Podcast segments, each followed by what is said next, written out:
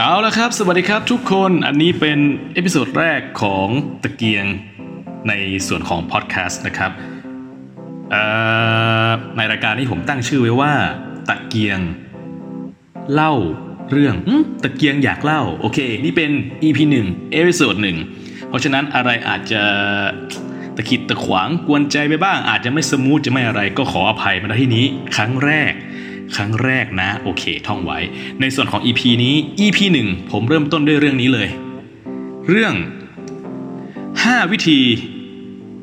ที่ทำให้คุณมีความรักด้วยกาแฟ อ่า ผมไม่พูดเยอะนะ เราเข้าเรื่องกันเลยดีกว่า ทีนี้ในส่วนของอ้างอิงที่ผมไปพบเจอมาเนี่ยมันมาจากดรเจอร์มี่นิโคลสันซึ่ง ดรคนนี้เนี่ยเขาเป็นนักจิตวิทยาทางด้านสังคม สื่อสังคม การศึกษาพฤติกรรมของคน แล้วในบทความนี้เขาก็ยกเรื่องเกี่ยวกับกาแฟที่ทำให้คุณมีความรักเข้ามาอะเริ่มต้นจากมีคนไปถามดรคนนี้ดรนิโคสันเนี่ยบ่อยมาก เยอะมากคำถามคือด็อกเตอร์มีไอเดียที่จะทำให้เกิดการเดทดีๆไหม หรือด็อกเตอร์ครับ มีสถานที่ที่แนะนำสำหรับพาคนนั้นคนนี้ไปเดทไหม ซึ่ง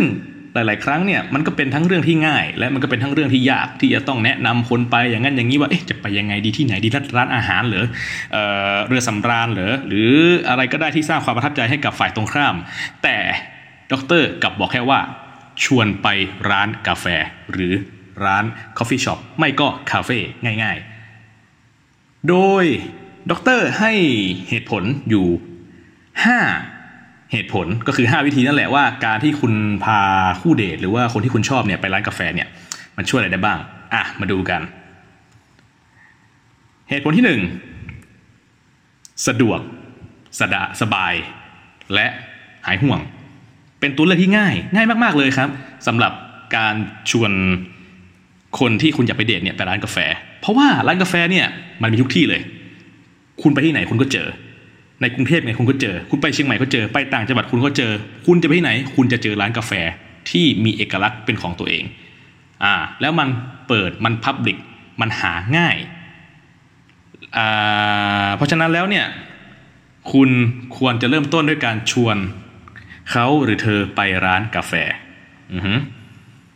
โอเคนะ อันนี้เป็นเหตุผลข้อแรกคือง่ายสะดวกและเป็นทางเลือกที่ดี ต่อมาเหตุผลที่สอง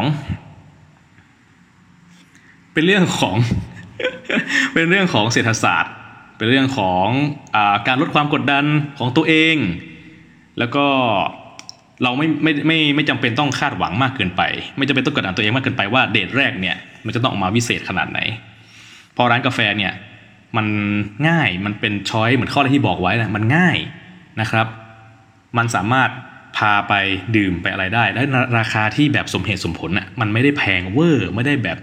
โอเวอร์เกินไป แล้วในความเห็นเนี่ยดรบอกว่าถ้าคุณเริ่มต้นด้วยความเวอร์วังอลังการเนี่ยทีนี้เนี่ยมันจะมีเอฟเฟกต์เอฟเฟกต์หนึ่งที่ตามมาคือ over justification effect ซึ่งเป็นคำนิยามของอาการของฝ่ายตรงข้าม ที่มีความรู้สึกที่ไม่ได้สนใจ ในตัวคุณเลย สมมติคุณพาไปร่องเรือสำราญ ร่องเรือสำราญนะ คุณพาเข้าไปกินอาหารหรูๆนะ พาไปกินของแพงๆนะ จัดเซอร์ไพรส์ให้เขาตลอดเวลานะ สิ่งที่ตามมาคือ คุณจะไม่ได้รับความสนใจ สิ่งที่เขาสนใจคือ งานนี้จะมีอะไร มีลูกโป่งไหม มีของรางวัลไหม มีของขวัญพิเศษพิเศษไหม นั่นหมายความว่าเขาไม่สนใจตัวคุณ เขาสนใจในสิ่งที่กำลังจะเกิดขึ้น ต่อจากนั้น ในงานตรงนั้นนะครับมาที่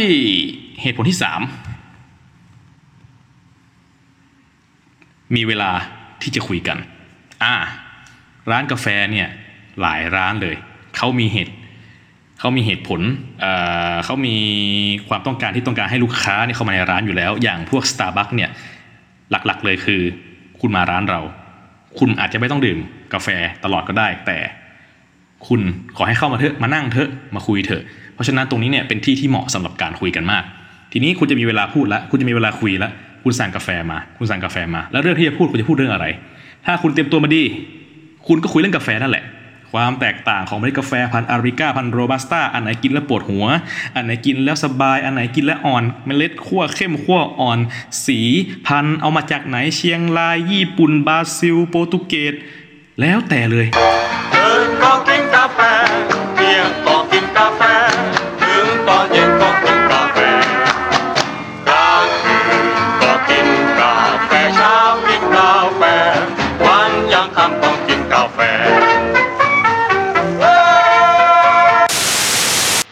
ตามมาด้วยข้อที่ 4 ข้อที่ 4 ข้อทีสี่4 ก็คือ มีความรู้สึกที่เป็นบวกกับคุณ กาแฟเนี่ยมันจะมีส่วนผสมของคาเฟอีน มีทำให้คนมีความรู้สึกกระปรี้กระเป๋า มีความรู้สึกคุณตื่นสดใส แต่ท่านั้นยังไม่พอนะ จริง ๆ แล้วในร้านกาแฟมันมีอะไรที่มากกว่านั้น เพราะมันไม่ได้มีแต่กาแฟไง มันมีของหวาน มันมีเค้ก มันมีสารพัดอะไรก็แล้วแต่ที่เอามาเติมความหวานบนโต๊ะ นั่นหมายความว่า ถ้าร้านนี้มันดี มันสร้างความประทับใจ คุณก็สามารถจะพาเขามาอีกได้ อือฮึ ทีนี้มันจะทำให้เรารู้สึกดีแล้วไง รู้สึกดี รู้สึกดีแล้วครั้งต่อไปคุณอาจจะไม่ได้มาร้านนี้ก็ได้นะ คุณอาจจะไปร้านอื่นก็ได้ แต่ว่าเป็นร้านกาแฟเหมือนกัน ทีนี้ก็จะกลายเป็นว่าอะเราไปหาร้านกาแฟที่อื่นดื่มด้วยกันไหมอ่า ร้านกาแฟเยอะ มีสายสัมพันธ์ สารสัมพันธ์กันต่อแน่นอน อ่า มาข้อที่ 5 เหตุผลที่ 5 นะครับ ก็คือตัวกาแฟเนี่ยทำให้คุณดูดึงดูด หน้าดึงดูด การดื่มกาแฟเนี่ยมันเป็นอะไรที่เซฟสุดละกลางๆสุดละเป็นวัฒนธรรมอย่างหนึ่งแหละ ที่เราเห็นแหละว่ากาแฟเนี่ยเป็นส่วนหนึ่งของชีวิตคนเราอะนะเมื่อคุณดื่มกาแฟเขาดื่มกาแฟอะมันดูดึงดูดไงมันดูแบบเฮ้ยโอเค มันดูแบบคูลนะมันดูนู่นนี่นั่น แล้วกาแฟเนี่ยมันก็ทำให้คุณพูดเก่งขึ้น เพราะว่ามันทำให้เลือดสูบฉีดทำให้อืมร่างกายเนี่ยมีพลังงานอือหือ จากประสบการณ์นะที่ดรเขาแนะนำมา เพราะฉะนั้นแล้วคุณควรจะชวนกันไปร้านกาแฟ แต่ถึงแม้ฝ่ายตรงข้ามจะไม่ดื่มกาแฟนะ ก็จะมีเมนูอื่นให้เลือกอาจะเป็นพวกสมูทตี้ พวกชา พวกโกโก้ก็แล้วแต่เลย ในส่วนของข้อสรุปเนี่ย ดรสรุปให้เลยนะ บอกเลย เลือกร้านกาแฟแล้วไปเดทกันเถอะ มันง่าย มันสบาย มันสะดวก แล้วมันลดความกดดันของตัวคุณด้วย ความกดดันที่ไม่ต้องห่วงว่าจะออกมาเป็นยังไง ผลจะเป็นแบบไหน เพราะกาแฟถึงอยู่ตรงนั้นก็จริง แต่สิ่งที่จะทำให้เขาสนใจจริงๆเนี่ยคือตัวคุณเองนะ โอเค พูดแล้วไป ไปหาคนที่คุณชอบอะไปหาคนที่น่ารักน่ารักที่คุณชอบอะที่คุณอยากคุยด้วยอะไปถามเลยกาแฟไหมดื่มกาแฟกันไหมครับดื่มกาแฟกันไหมคะ นะ โอเค สำหรับ episode นี้ episode หนึ่งก็คงจะจบกันเพียงเท่านี้ ทดลองไปก่อนนะ EP แรกมีอะไรติดติดขัดขัดไม่ว่ากันขออภัยมาที่นี้ แล้วถ้าทุกอย่างมันเริ่มโอเค เข้าทางวิธีการทำเนี่ย ผมจะกลับมาอีก และทีเนี้ยผมจะมีตาราง schedule ที่แน่นอนแล้วว่าผมจะมาทำพอดแคสต์ วันไหนเมื่อไหร่ ลงยังไง โอเคนะครับ ยังไงขอขอบคุณทุกคนมากครับที่ติดตาม สวัสดีครับ